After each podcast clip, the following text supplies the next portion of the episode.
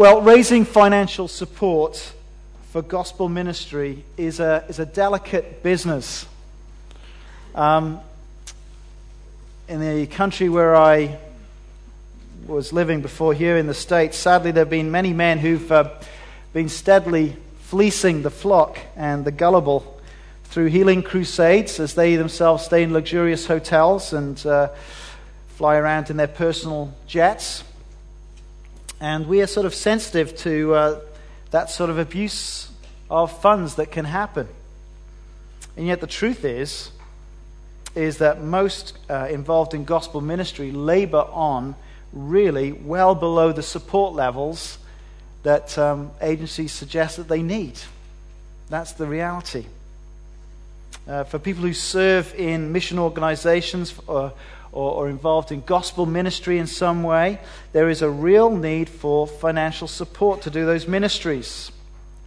And, and yet, how do you get that balance as you, as you talk with those who support you between um, thankfulness uh, and, and yet um, bringing before them that there are perhaps other needs? How do you go about doing that without sounding as if you're just grasping for more? How do you relate to donors with integrity so that they don't feel that your interest in caring them is solely because you, they're receiving support? How should we think about giving and receiving as Christians engage in gospel partnership? Well, at the end of the, uh, of the letter to the Philippians, we have an amazing resource, I believe, to guide us as we think about this subject. So please open your Bibles to page 1181. 1181 in these church Bibles. 1181. That's Philippians chapter 4. And if I haven't grabbed your attention enough this morning, then please notice as we read, this section tells us the secret of contentment. So look out for it.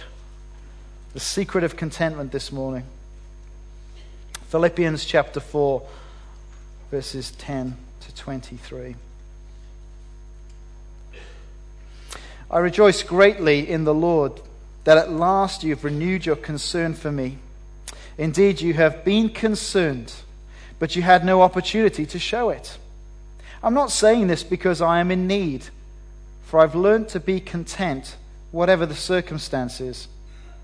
I know what it is to be in need, and I know what it is to have plenty.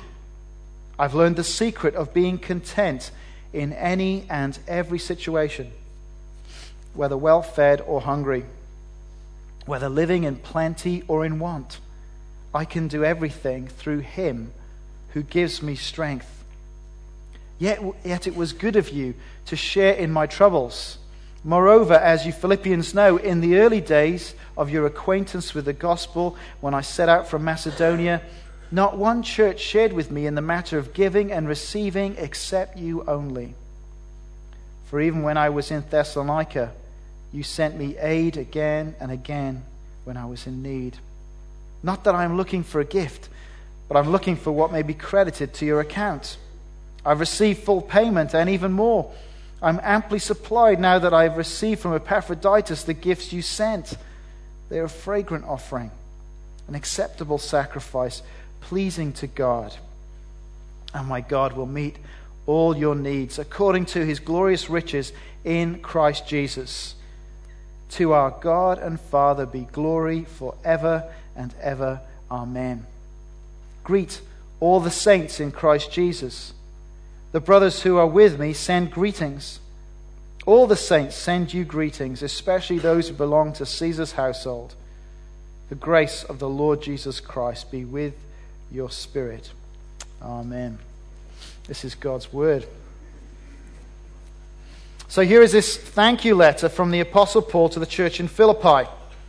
They'd sent one of their own, Epaphroditus, with gifts to support Paul, who was in prison for talking about Jesus.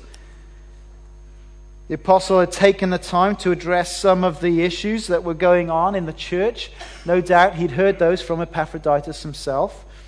And so, as he closes his letter, he finishes to express his appreciation for their support. Their ongoing support meant so much to Paul. It was a cause of great joy, but not in the way we might imagine. He was rejoicing not because his needs were getting met, but because their giving was a continued expression of gospel partnership. And I got two points this morning. Firstly, rejoicing in their gospel partnership, verses 10 to 16. Rejoicing in their gospel partnership. Look at verse 10.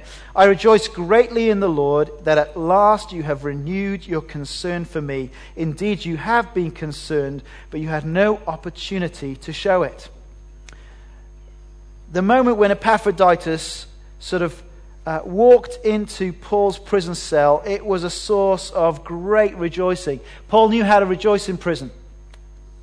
He was a man who could sing even after being beaten and put in the, in the stocks and thrown into prison. And when Epaphroditus turned up, sent by the Christians in Philippi, Paul was praising the Lord Jesus. Now, why was he praising the Lord Jesus? It was not because they'd finally remembered him. In the NIV translation of verse 10, it could sound like Paul was a bit ticked off, couldn't it? Um, that it took him so long. At last, you've renewed your concern for me. At last. No, it's not like that. As he goes on to say, in the recent past, they just had no opportunity. Uh, P.T. O'Brien, in his commentary, translates verse 10 in this way I rejoice greatly in the Lord because your thoughtful concern for me has flourished again. There was no doubt about their deep concern for Paul. There's no doubt about the deep connection uh, of love and support between the Apostle Paul and the church in Philippi. As it says in verse 15 and 16, from the first time that they heard and responded to the gospel, they backed Paul's ministry. Uh, they backed him with prayer, they backed him with finance. And as he went off to preach the gospel in other cities, to plant churches in other places, they continued time and time again to, to give him financial support. And this was a church that wasn't that well off.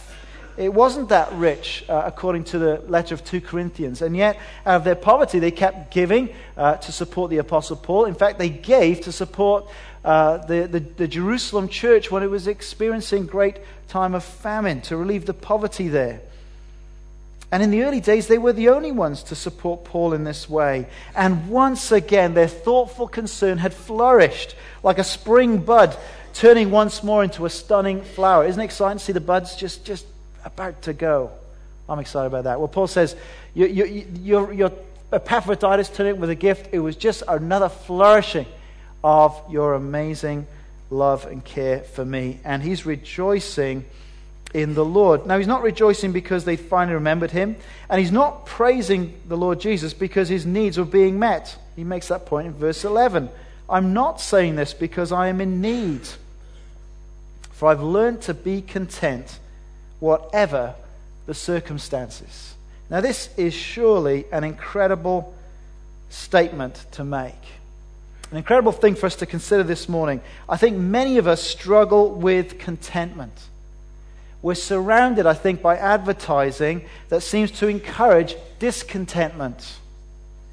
That car that served you well for the last 10 years, it doesn't have the latest thing, the latest feature that would actually fill your life with joy if you had the new version of that car that did that amazing thing with your phone and your sound system and with the fuel mileage. That if, oh, yeah, your car served you well, but if you had that car, oh, ho, ho, then you could be truly happy.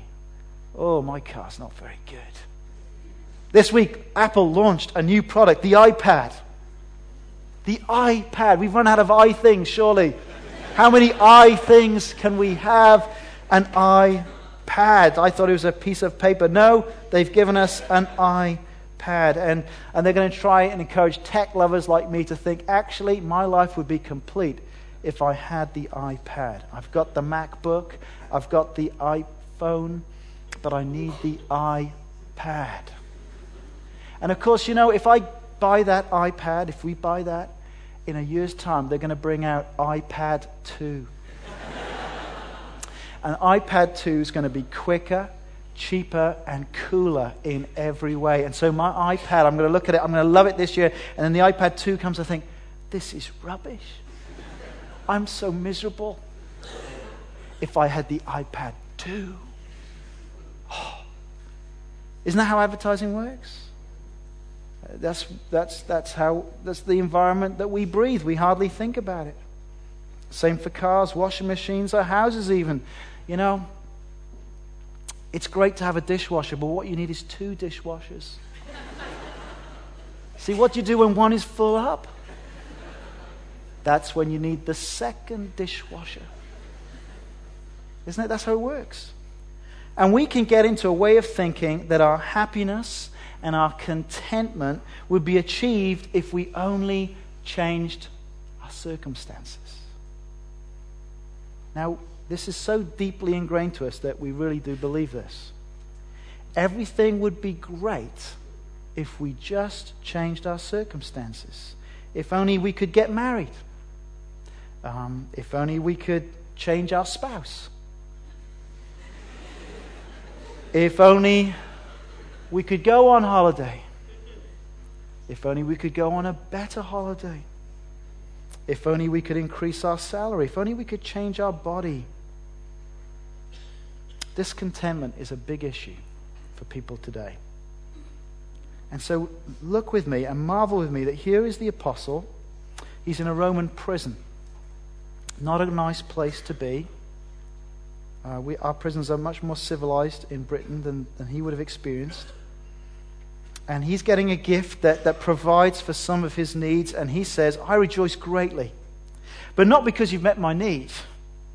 For I've learned to be content whatever the circumstances.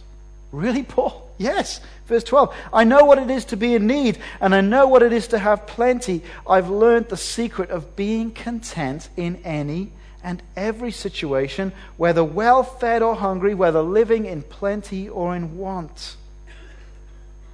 He'd experienced the extremes of circumstances, and over time, he'd learnt how to be content.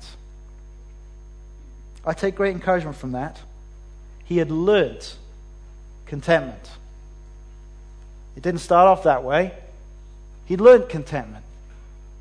Here he is in prison, tough circumstances but they've not removed his desire to rejoice in the Lord. They've not made him discontent.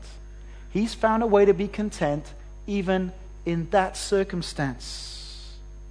Now, I don't know about you, but I wrestle with contentment. I, at times, I find it hard not to daydream how things would only be better if dot, dot, dot. Well, Paul had learned the secret of contentment. What is it? It's there in verse 13. I can do everything through him who gives me strength. His contentment comes through his dependence upon Christ. Now, this is an often misused verse from the Bible. Uh, in America, I kept going to events where this verse was plucked out, and uh, you could get rubber bands with, you know, Philippians 4:13 on it, and, it, and it's made out to be like the Superman verse. This is a verse that promises if you're a Christian, you can do anything. It is the verse that's put on pictures of, of, of guys climbing over overhanging glaciers with nothing but ice picks. And the verse above it, I can do everything through Him who gives me strength. Superman. Uh, Evander Holyfield, uh, he loved this verse. In fact, the boxer, heavyweight champion, he made a belt with Philippians 4.13 on this. One of my favorite quotes after he defeated Mike Tyson to win the heavyweight championship, he pointed to that verse and he said, You know, I just want to praise God. He filled me with his Holy Spirit, and I just did what I feel led to do. I can do everything through him who gives me strength. Now, just in case you switch off quickly, that's not what the verse is about. This verse would not help Andy Murray right now, whatever the score is. It's, it's, you're not going to be able to take Roger Federer on just because you quote this verse. The everything is not a promise to be a superhero. The everything of verse 13 is linked back to verse 12, the learning to be content in any and every situation, whether in need or in plenty. Paul can cope with both.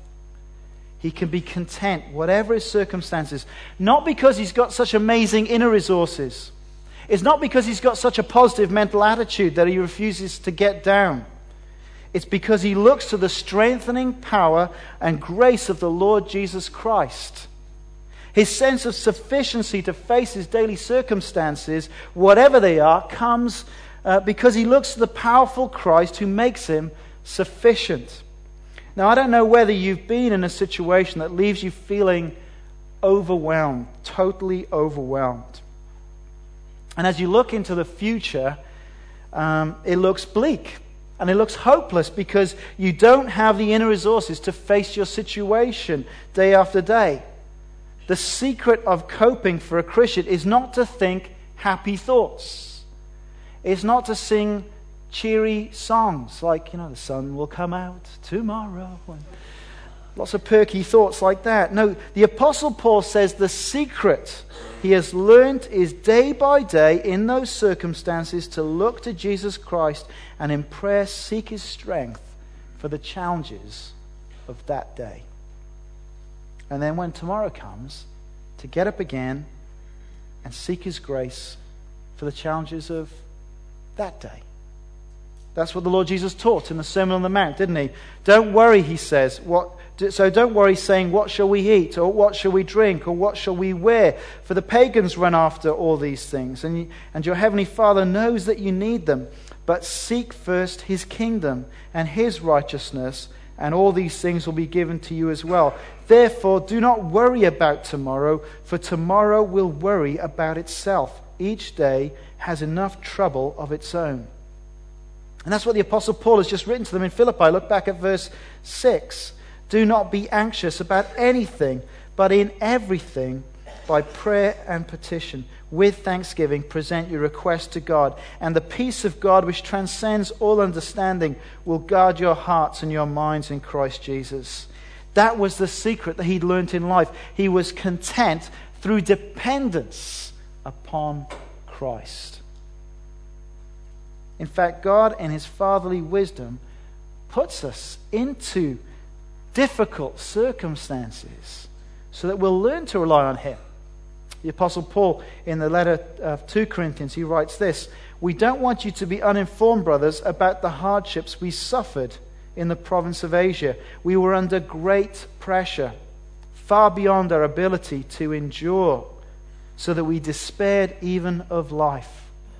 He, he knew what it was to despair even of life. It was a situation way beyond his ability to endure, hard pressed Verse 9 Indeed, in our hearts we felt the sentence of death, but this happened that we might rely, that we might not rely on ourselves, but on God who raises the dead. God, in his fatherly kindness and mercy, may put us in those very circumstances of despair that we may not rely on ourselves, so that we will lean in on him.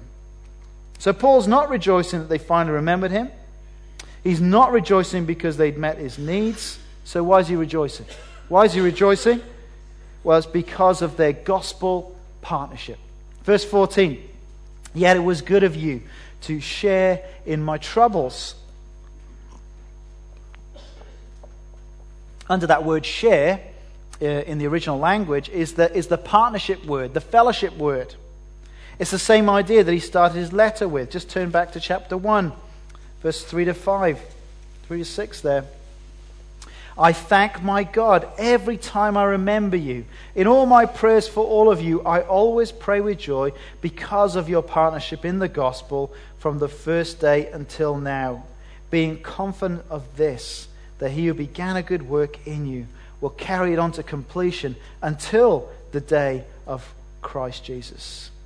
See, their work their prayers, their financial support of Paul, their backing of him was a backing of his gospel, which was evidence of their faith in the Lord Jesus Christ. It was evidence of their love of the Lord Jesus Christ. And they showed over and over again that they were the real deal. They were the genuine article. They were really saved that they were disciples of the Lord Jesus, that God was really at work in their lives through these tangible ways. And, and that's why he's rejoicing in the Lord. He's rejoicing greatly in the Lord. Because these are evidences that God is really at work. The Lord Jesus is really at work in their lives. It wasn't so much the gift, but but the spiritual vitality of their faith in Jesus that the gift represented that was exciting to Paul, which caused the joy. See, we can say that we believe things, but actually, what we do shows what we really believe. We'll show we really believe what we believe by the things that we do, the way we spend our time, the way we spend our finances, uh, the way we use our energy. And there's Epaphroditus standing before him. I guess Paul is just finishing up the letter. It's soon to go back into his hand, and uh, Epaphroditus will go back to the Philippian church. And Paul looks at him and sees a man who's risked his life uh, to, to be an expression of love and care from the Philippian church. And here is a very tangible sign of their gospel partnership and that God's at work. He brought their gifts of money. What a joy to have such gospel partners. And I want to say thank you for your generosity to the relief of uh, people in Haiti. I, I was so, it was amazing that you gave so much money to that. Can I say thank you for your support of this church that enables pastors and the staff team, uh, both here and in Niddrie, to be engaged in gospel ministry? Thank you for your generosity. Thank you for giving your money to support this gospel work. Thank you that you give so generously to missions. I'm going to think about missions tonight, the sending out ministry. Thank you that you so faithfully give Thank you that you pray through the online. I want to say that these practical things should be cause for rejoicing in the Lord. They are evidence tangibly that God is at work here in this church. They're tangible fruits of the righteousness of Christ being worked out in our lives, the tangible proof that there's something real going on here. And I want to say thank you. And thank the Lord that this is going on. It's a cause for great rejoicing. And Paul wanted the Philippians to know that this act of giving money was not just a big deal to him, this is something that is noticed by God. And secondly, this morning, just to notice from verse 17 to 23, this assurance of God's pleasure and provision. He assures them of God's pleasure and provision. Look at the language he uses to describe how God views their gifts uh, in verse 18, at the end of verse 18. They are a fragrant offering, an acceptable sacrifice, pleasing to God. When he calls it a fragrant offering, he's using the language of the Old Testament when the burnt offering produced kind of a sumptuous roast like aroma rising up to God and, and, and using this sort of this um, anthropomorphic language in the, in the Old Testament. God smells it and it, it delights him. Anthropomorphic, that was a big word. Where did that come from? That, that wasn't even in my notes. I couldn't say Namibia. I did. There we are. But, there we are.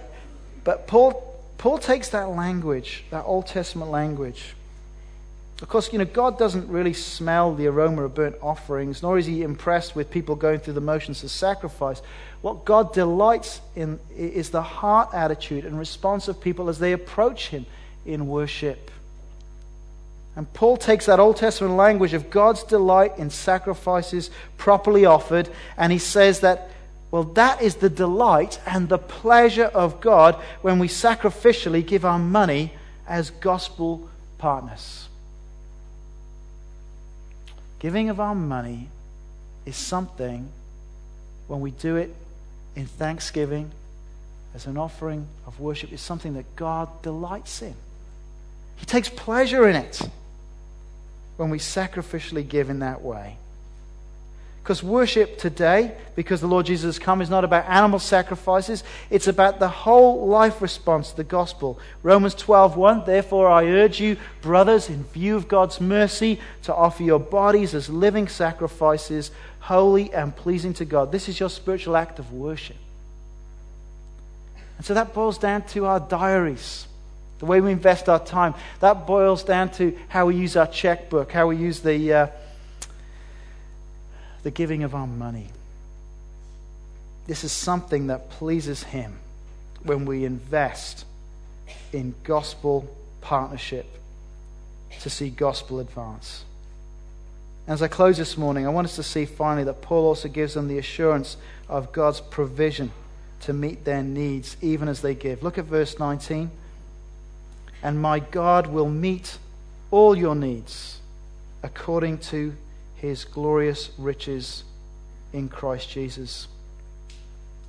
I don't think this is a kind of a prosperity verse. It's not like give now and you'll get the bonus later. It's not, uh, he's going to give us all that we want, but he will meet all our needs. And I think this verse is, is not just about money, it, it, it's a verse that's sort of speaking about the whole letter.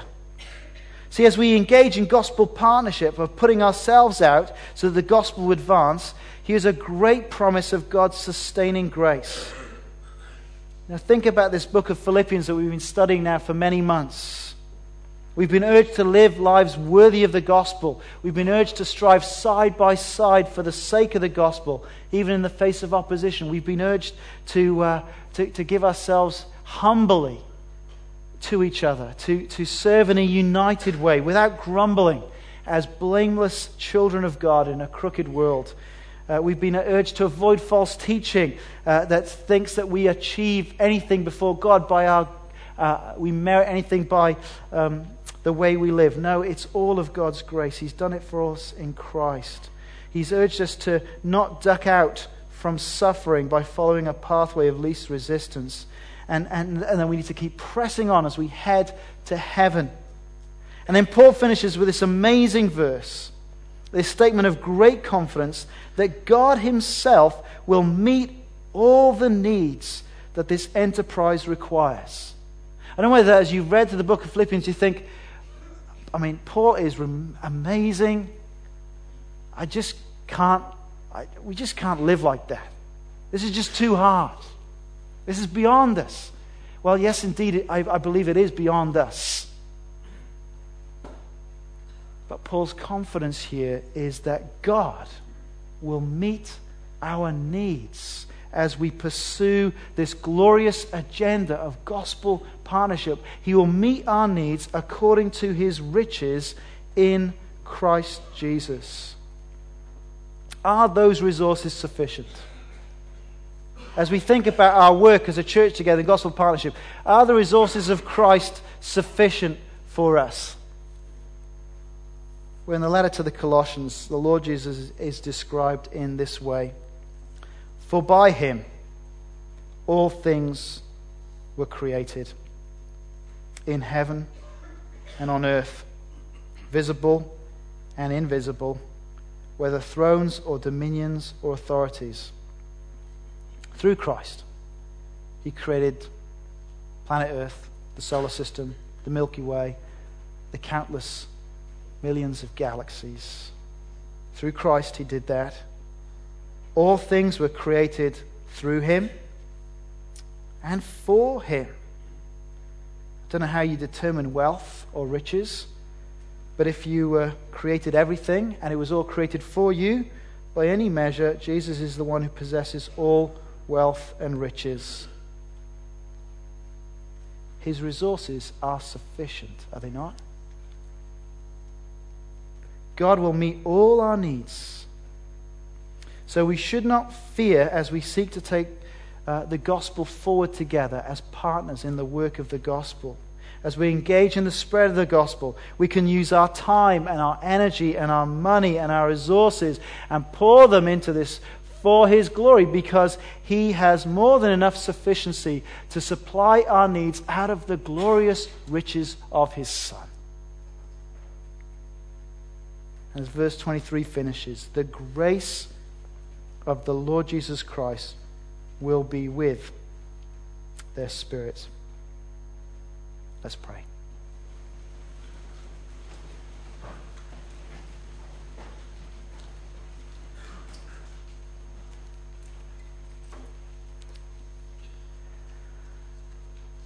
Father, we thank you for your grace and mercy to us. Thank you for putting us here in this church. Thank you for uh, putting in our hearts a desire to worship you, to love you, to serve you through this glorious gospel that we have believed about your Son. And Father, we come to you knowing that we get distracted so often, that we struggle with contentment, and we seek your grace today to push on through whatever challenges are before us this day. And Father, we look to you and we thank you for this amazing promise, this check that you call on us to, to rely upon, that we would look to you to meet our needs, to be a gospel church that would make a difference in this city. So, Father, we, we pray to you, our God and Father, that glory would be yours forever and ever.